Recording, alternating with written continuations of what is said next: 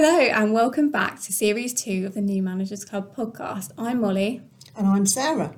And today we're going to be talking about imposter syndrome, which is quite possibly our most requested topic to talk about. We've had lots of messages on Instagram of people that really struggle with this. And so today we're going to do our best to cover this for you. We are not experts, but we both certainly have a lot of experience with imposter syndrome ourselves, and we hope that sharing our experiences will help you. So, Sarah, for you, what is imposter syndrome? How have you experienced that? For me, imposter syndrome is it feels like being not good enough to be in the room, I think is the way that I've experienced it quite a lot. Just looking around and thinking, oh God, all these people belong here and I don't because they might find out any time that I really don't know what I'm doing. I guess that's how it's sort of come across for me. Yeah, I I have I really resonate with that actually. I'm very similar in how I've experienced it. And it's funny, I first heard the term imposter syndrome when I was about I think I was about 19 or 20. I was in my first like corporate job and um like big girl job and someone that I really looked up to and thought they were absolutely incredible like smashing their career goals and just doing really brilliantly and she said she just revealed one day that she really struggles with imposter syndrome. She was saying how she didn't feel like she deserved to be there, couldn't believe that she had been offered the job. She was headhunted by someone within the company and just couldn't, uh, sort of every day, and this was months and months into the role, could still couldn't believe that she was lucky enough to be there. And I was just sat there thinking, what what planet is she on? She is incredible, and someone that was relatively early on in my marketing career. Then she was someone that I really looked up to, and the fact that she was like, "Oh, I don't belong." At the time, I was just baffled, totally baffled by it.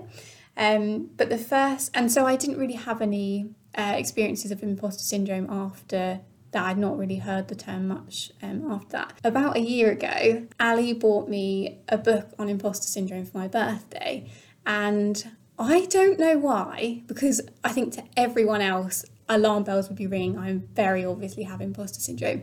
But to me, I didn't realise that I did.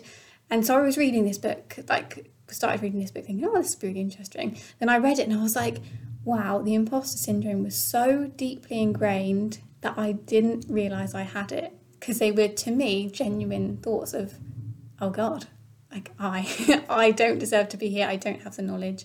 I don't know what I'm doing. I think that's really common. And I didn't realise that it was called imposter syndrome for so long. I just thought that I felt inadequate or didn't belong or didn't deserve to be there. I think what you were saying about, um, you know, the leader that you found really inspiring is really interesting because, you know, to the, the best of people, the, the ones that really seem to be smashing it, you know, they can all have imposter syndrome in different forms. And um, I think it's giving it a name is helpful um, but sometimes we just don't realise, we just think that we're feeling inadequate. It's a weird one because sometimes I wonder that if I focus too much on labelling something and say, oh, I have imposter syndrome, then I'll, I'll just sort of, that will be my. It's like I've got a verruca or something. Yeah. yeah, you know, like you just sort of become fixated on, oh, I've got imposter syndrome, that's just the way I am. So I think that actually you're right that labeling it as something and saying I've got imposter syndrome does put you in that place of saying, well, I've got this and there's nothing I can do about it. This is just a fait mm. accompli and I'm done. But if we look at imposter syndrome as something that um, we all suffer from, get, have yeah. from time to time, but we don't dwell on it, we move on. Yeah. That is a much more healthy way of framing it to say, yeah, there are going to be situations in my life where I feel like either not the smartest person in the room. I don't know if I ever feel like that. um, but you know, I'm not the smartest person in the room, or I'm not the cleverest person in the room, or I'm not the most experienced person in the room. But hey, and we move on and we say that's not going to stop me. Then that's a that's a healthier way of dealing with it or yeah. overcoming it. Definitely. Uh, for me, I find it so just a bit of a relief to know that other people experience this. When I was reading up for this podcast, actually, I read a stat that 70% of people will experience it at some point in their career. And it it's such a weird feeling, and there are so many experiences and points in my career that on reflection I can point back to imposter syndrome. But it I think the bit that I find the weirdest is how like I can feel so uncomfortable and so like questioning my own skills and abilities and people on the outside are thinking the complete opposite. One particular time springs to mind where a colleague said to me, "Oh, you're so confident, you're so good at this, you know everything." And I was just like, "What? What? What is she talking Who is that about? person they're talking about? Yeah. Yeah, and I was just like, "Are you joking? Like I I don't feel it." at all and it's it's just really weird that c- these insecurities can be so blown up in our own heads and people on the outside just have no idea that that's a thing but i i've had mixed responses actually on i think i've found it so so helpful knowing that other people experience this as well and sarah you've shared with me in the past that imposter syndrome is something that you you've struggled with and that massively helped me just to feel more comfortable and like this is okay and like we'll work through it. But on the flip side i've also had an experience where i've said to somebody said to someone that I was line managed by at the time about a particular event that had knocked my confidence when I was new to a role. And instead of being like, oh, yes, we all struggle sometimes, or oh, no, it's fine because X, Y, Z, they said, oh, but that's a slippery slope. So you're going to have to be careful because if your confidence is knocked, everyone around you is going to see that, and basically this is not not a good place to be. Like basically just suck it up and pull yourself together. And so the, What a great manager. yeah, yeah, no, they, they were a particular. How not to manage people. Lesson one. Yeah, but the vast majority of the time, I I think I found people are really open actually to talking about this. Have you found that? I have, and I think it really does help. I mean, I really didn't appreciate until I sort of, I guess it's become a bit more talked about in recent years because, you know, people are finding their way into careers in very different ways now, and it's a lot more acceptable not to follow the standard route of going to university. I didn't go to university, I got my qualification after I started work. And I've always felt a little bit on the, the back foot in that. And it's always been something that I've felt, well, obviously I'm not as good as everyone else that's got a degree. Um, and I, I've seen more and more people that actually have really succeeded um, who haven't got that traditional route into business. And I have found for most part, people are very encouraging, especially women, I'm afraid to say. Yeah. Although, you know, that that is a very sweeping statement. No, and I but I think there are lots agree. of guys out there that that would be really supportive. But I think if you talk to someone about it and you show your vulnerability in that way, if someone then just knocks you down instead of helping lift you up, don't align yourself with that person anymore because Mm. why would you do that? You know, if someone can't say, oh, well, you know, that's okay. Yeah. Work, we'll work through it. We'll think of some ways to help. You don't want to surround yourselves with people like that. You want those people that will really support you and help you get through it. Mm, yeah. Do you have any particular experiences in mind where you've had a realization that you have a you've had a big imposter syndrome moment? Loads. How long have we got? Um, I think that as I started to sort of move through my career, there have just been so many moments when I've just thought, God, I don't deserve to be here. I don't deserve to have have done this. And I think a lot of the time for me, it's been based in being clever. I've got this real hang up about people who are cleverer than me and people who mm. have got qualifications and things. Qualifications are great, but they're not everything and it's not the only reason for someone to be in the room. But that in my head for a long time that was the thing. And so whenever I was in a situation where you had to sort of talk about your education or your university experiences, I'd be like, I haven't got any, I didn't go. And I remember actually one event that I, I went to where the my colleagues were um, preparing for a graduation ceremony and everyone had to put on robes with the colour of their university. Oh, Yeah. And I was like, oh my God, I have to admit that I don't have colours of a university. I don't deserve to be here. I'm in the wrong place. They're all going to find out that I'm rubbish. And that afterwards, I spoke to someone about it and they said, oh God, don't worry about that. That's, that's nothing, you know, that's, don't worry about it. It's fine.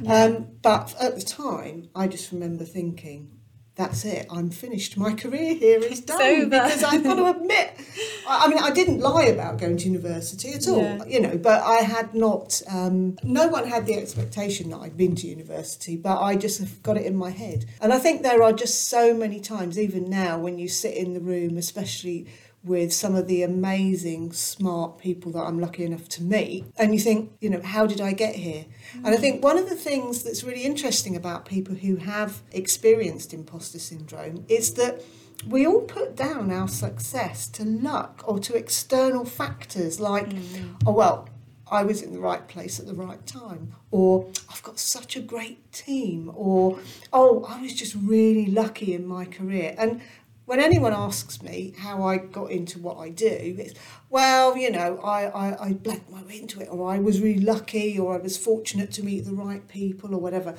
We never say, do you know, actually, I got here because I performed well. If I was as you rubbish as incredibly hard. yeah, if, Yeah. if we were as rubbish as we thought we were in our heads, we'd Hmm. be unemployed, wouldn't we? Yeah, yeah. It's weird, isn't it? I I can relate so much to what you've just said. I, I also don't have a university degree.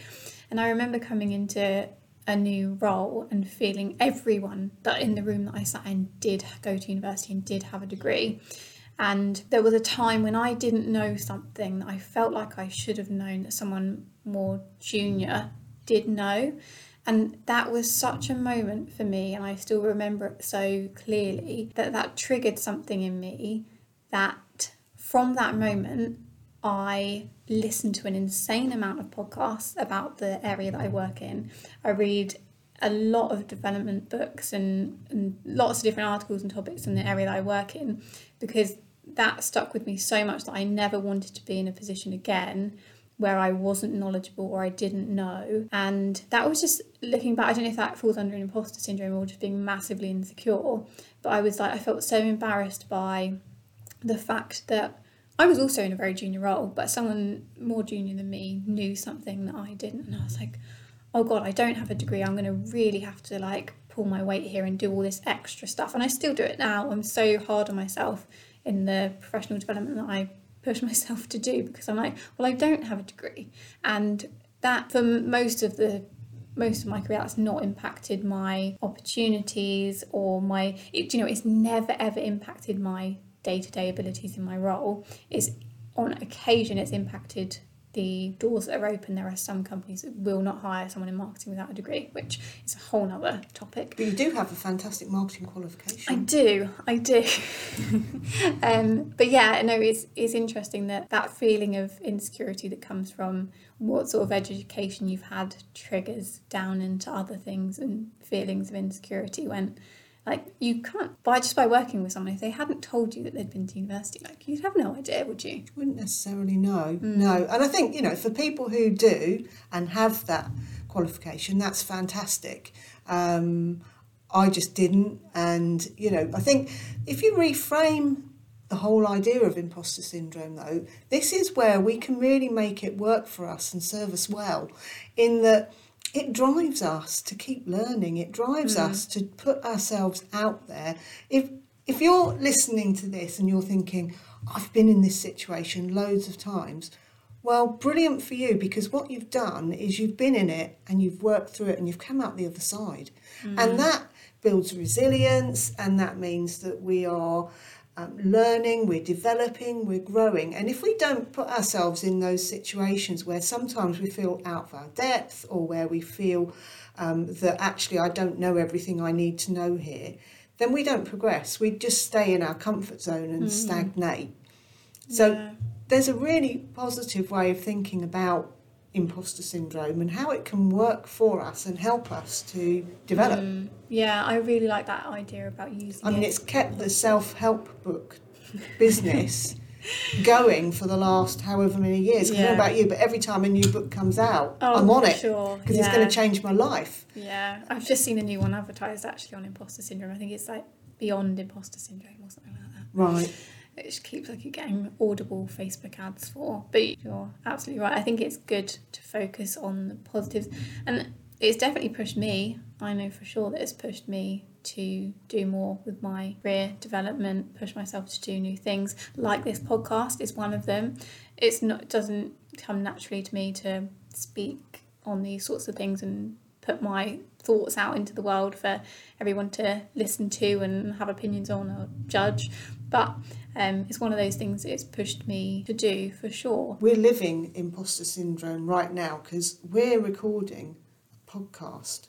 You and me, Molly, we're recording a podcast. And maybe, Crazy. you know, Mm. and part of me is thinking, well, who am I to record a podcast? Who wants to listen to me jabbering away? But, But it's funny though because I, knowing you, I know that you've got so much value to add to people listening from your experiences and your everything that you've done. I know that there's so much value and like, yes, you should be on a podcast. You should be running your own podcast. You should have your own TV show on developing your career and thank you, I'll pay you later.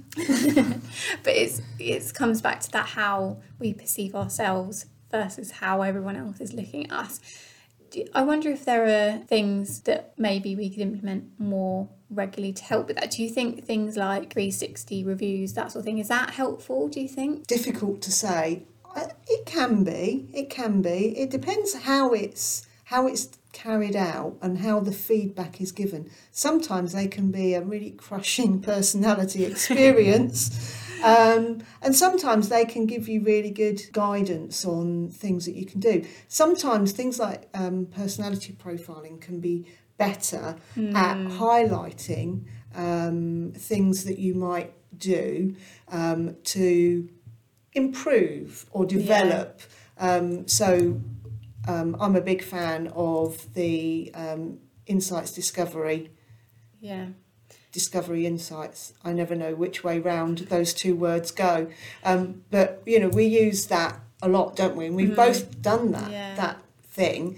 And that's really good at showing you what you're good at as well Mm. as Yeah, do you know what you're right actually? And I think thinking back to that, that versus when I've asked someone for feedback directly. So that um, Insight Discovery um, review is it came across in a way where I wasn't offended by the recommendations that it made. It really focused on the positives and what you might want to just be aware of. What you might want to tweak. But I, I think sometimes I can overanalyze the slightest bit of criticism and think, well, I need to change my whole life, my whole personality. Yeah. and I need to go out and have plastic surgery and change everything about my life. Yeah, yeah. Absolutely. But Yeah. this um, Insights Discovery was done in a way that is actually really, really helpful. So, yeah, I'd also highly recommend that. But yeah, It's a great tool. It's a I- great tool. I think you're right in that, you know, with the whole 360 asking people for feedback, it's, it is a difficult one, isn't it? Because although sometimes people can see you in such a positive light, if you're asking for feedback, sometimes I think people like default to thinking you want something sort of criticism that you can improve on. And I remember recently actually asked for feedback on something, and I was sort of expecting them to be like, "Oh no, it's great, you covered everything you needed to do," and actually they pinpointed something that I wasn't expecting them to, something that they weren't sure about in my skills and abilities. And I got off the call and I was so angry. I was like, how did they not know that I was good at that? I have all this experience. And it, it, that's the like sort of opposite of imposter syndrome inside me, I guess, where I was like, of course I can do that. Of course I have this experience. But I obviously hadn't portrayed it in a way during that, you know, 30 minute meeting that I did have those skills and experience. And I was just a bit like, oh, how dare they? but whereas this sort of formal Colourworks Insights Discovery is, is is a very gentle way, I think, to pull out the bits that you can improve on. And Yeah. But when someone gave you feedback Mm. that highlighted stuff that they felt, in their Mm. opinion, wasn't your strong point, it then encouraged you to think about all of the good stuff that you do. Yeah. And hey, but but I'm good at this and I'm good at this and I'm good at this, and that's right. And Mm. I think looking for evidence. You know, if you're you're sitting there thinking, I'm rubbish, I can't do this, or whatever, look for evidence that says you're rubbish. Look for things that say actually you're not performing. If you're not performing, if you're not really good enough to be in the role you're in, you'll know and everyone else will know about it. It's not going to be a secret. You, you know, I'm not sure that I buy into the whole fake it till you make it thing, but do you know, sometimes there's a lot to be said for, you know, putting a smile on your face and just getting on with it. But if you genuinely don't know how to do a job and you're not willing to learn how to do a job, hmm. then yeah, that you're going to get found out. But if if you don't know how to do something and you're willing to learn, then you'll be able to do it. Yeah, I love that actually that you've touched on there about the willingness to learn. It doesn't matter if you don't know everything, but just yeah, being open to the fact that you don't know everything and can learn and can keep developing. Don't you think that is a big step in being a manager, though? Because you said earlier on about someone um, that you were working with who knew something you didn't. Have you mm-hmm. found, as you've sort of gone up the management tree, that is there a management tree? I don't know. Is there Ladder, one? tree? Yeah, ladder, tree. I don't know. as you've as you've progressed in management, do you find more and more that there are things that actually your team are doing that you don't know how to do, and you have to just live with that. And you have to just accept it because you don't need to know how to do it because you're the manager. But it mm. comes really hard, doesn't it? It's true. It's a weird one actually. I think I struggled more with it when I was in junior roles, but now I'm in a management role. Like it doesn't bother me at all actually if someone in my team knows something that I don't. I'm just like, yes, thank God someone here knows what they're talking Someone knows what they're doing, thank God. Yeah, that's a different sort of imposter syndrome altogether, isn't it?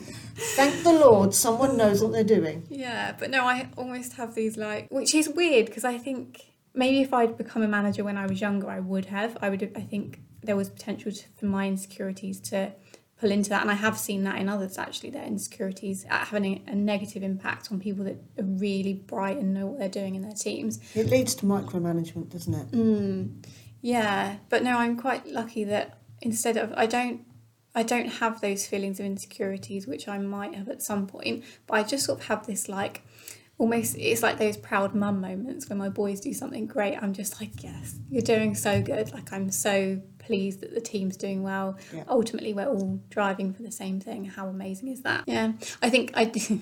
I when sometimes when criticism or remarks or like why wasn't this done by people outside of my immediate team sometimes i can go a bit on the defensive and being initially why have they said that but then you know taking time to sort of reflect and being like well no actually like is this a big deal you know um but I also really like that bit that you touched on about looking at the facts. Like, is this really, am I really bad at my job or is this all just in my head? And something that I did actually um, when I was interviewing for new roles, and something I've done f- actually right from the beginning of my career, is I show a deck portfolio of all my work, and in that is a slide with all the feedback that I've had. And it's not something I look back on on a regular basis, but when I go to show my work in an interview, I'm like, oh, you know, I've done all right. Yeah. Some great results there. It's all okay. So yeah, I, I really like that idea. It's like having a, a, a little portfolio or a toolkit of things that are going to help you when you are hit with those moments and that you can go to that and say, no, it's okay, I can do this, I have got this. Um, and that if you're someone, you know, some people need external verification like that, some people can do it internally and just, you know, tell themselves it's going to be fine, I can do this. But having that toolkit of, of stuff that you've done well and keeping copies of feedback. I've got feedback going back years of stuff um, because it's just really handy. I was going through some old papers the other day and I found something from about 10 years ago where someone had sent an email to my boss saying, just wanted to say how great Sarah was. And it's like, oh, that's That's really so nice. I almost framed it and put it on the wall. Um, but, you know, it's it's useful to to get that and that again leads to another thing which we'll probably come on to talk about in another podcast but about giving feedback to your team Mm. and making sure that you are helping them get that verification that they're doing okay Yeah. Do you find that as a manager, or now you're a senior leader in a company, do you find that you get far less feedback now? yeah i guess i do yeah um, because I, I guess people are just less inclined i do hmm. do try and encourage it And I really am a great believer. I don't think feedback has to be a big deal or formal, but uh, when someone does something that I really like, I really like hmm. to tell them in the moment ah. and say to them, you know, that was great. I really loved it when you did that thing. Hmm. So keep doing that. That's brilliant. And I've found that then people just respond really well to that. And you can't really recapture that by going back to your desk and sending them an you can do that as well. But yeah, I think, um, yes. And I, I think I do. I think I do. And that can make it quite difficult because I guess when you're more senior in an organisation, people are less likely to say, well, you're a bit rubbish at that, weren't you? Um, luckily, my my line manager is quite good at doing that. But, but you know, it's yeah, it can be difficult, and you have to perhaps invite it a bit more, or look at other ways of, of getting that, and, and look Yeah. at things like coaching and mentoring. Mm, yeah, it's interesting. Because I that's something I've definitely picked up on is I'd get so in the company that we work for we have a, a system where feedback can be sort of formally logged. And to be honest that's only really what I had in my mind. I hadn't sort of had in mind these small bits of feedback verbally but when I was in more junior positions I used to get feedback come through all the time. But now I don't know I've maybe had one in the year I've been in a management role. And yeah sometimes I and I I think that's something that I don't know is part of imposter syndrome or something else to work on. But um sort of as uh, progressing through my career I find that I place so much value and get so much from like external validation. I feel like I need that quite frequently to keep the imposter syndrome at bay but I'm hoping to develop and something I've not yet figured out is how I get that myself where I don't need this external validation. I don't need someone else to be like oh you know you're doing a good job. That that Facebook ad you made that was brilliant. Like I hope eventually to get to a point where I'm confident enough in my own abilities my skills where I don't need to rely so much on that but I'm definitely not there yet and I don't know if I ever will be. Yeah, I, don't, I, I think if you're someone that, that needs external verification, it can be really difficult. Because there's a fine line, isn't there, between being able to say to yourself, yeah, you're doing okay, and then being blind to improvement or blind to development. And that's Yeah. what, you know, you ident- those blind spots where we worry that we're going to get found out and where we worry about um, different sort of, you know, people are going to find out people are going to find me out is something that I often hear people say about imposter syndrome, and that's what goes through my head. They're going to find me out. Well, what are they going to find out? when I was in quite a junior role, I joined a company. This is something that helped boost my confidence and get rid of imposter syndrome for a little while. Is that the person that was my line manager was just like like a freak of nature, like something like I'd never come across management quite like it before, like so poor. And I'm not one to like normally like call people out quite so badly on poor management and professionalism, but it was it was an extreme case. I thought And- you were going to say they were freakishly good, No, no, no. freakishly bad. Um, but after that, after they'd been they were removed from the company after a few weeks, it was that bad. But after that, I was thinking to myself, if someone like that that is so bad at their job mm-hmm. can get them, and they've been in some amazing companies before, and they went on to a brilliant company after here, albeit they didn't stay very long, but. I was just thinking to myself, wow, if they can like, you know, bullshit their way into these big jobs, I'm going to be all right. And I had this moment of being like, I'm if if they're able to get these jobs that I aspire to be in, and they are that way in their jobs, like the bar is so low, I'm going to be able to get in. Things are all right. I'm okay because I'm not sure if this is in the spirit of what we're trying to encourage people to do. Compare yourself to the lowest possible common denominator and then say, I'll be all right after that. But yeah, I mean, people do. But do you know what you said there about um, they're never there very long? Mm, because they get found out. Yeah. They do get found out and they have to move on. And you'll often see that in people that aren't great at what they do. Because there are some people out there that aren't great at what we do. You know, most of us get by, most of us are okay at what we do, we're good at what we do. But some people aren't. And you will see that they do tend to move on really quickly because they get found out after about six months. Yeah. You can normally blag it for six months, can't you? But after that, then the reality sets in and um, Yeah. So if you've been in your role for six months or more, then you're good. You're, you're good. an if you've got past that six months point, you're okay. Yeah. I do wonder if it's those people that have these worries are like the people that are least likely to be bad at their jobs. I read something um, in in preparation for this podcast because we we do prepare, don't we? Yeah, Seems it seems like it naturally flows and we just just fling it out there. But but that actually um, imposter syndrome occurs most in high performers and perfectionists. Really? Yeah. I didn't know that. Yep. It is Wow. genuinely um, high performers and perfectionists that tend to suffer most with or experience, I should say, imposter syndrome. Wow. That sort of blown my mind a little bit, and I'm quite like that's really encouraged me. That means like, we're high yeah, performers. We're high performers. We're great. That's totally uh, flipped over from being an imposter there. But no, I love that. That's really, really good to hear. and on that very perfect note, That brings us on to what has inspired us this week. And so Sarah's going to go first in this series of the podcast and share some resources that have inspired her related to imposter syndrome. there's a couple of good books that I found really useful. Um, one is called Start Now, Get Perfect Later, which, if you are a perfectionist listening to this, it will really resonate because one of the problems with perfectionism is that you just keep starting and you keep trying to get it perfect before you actually do anything.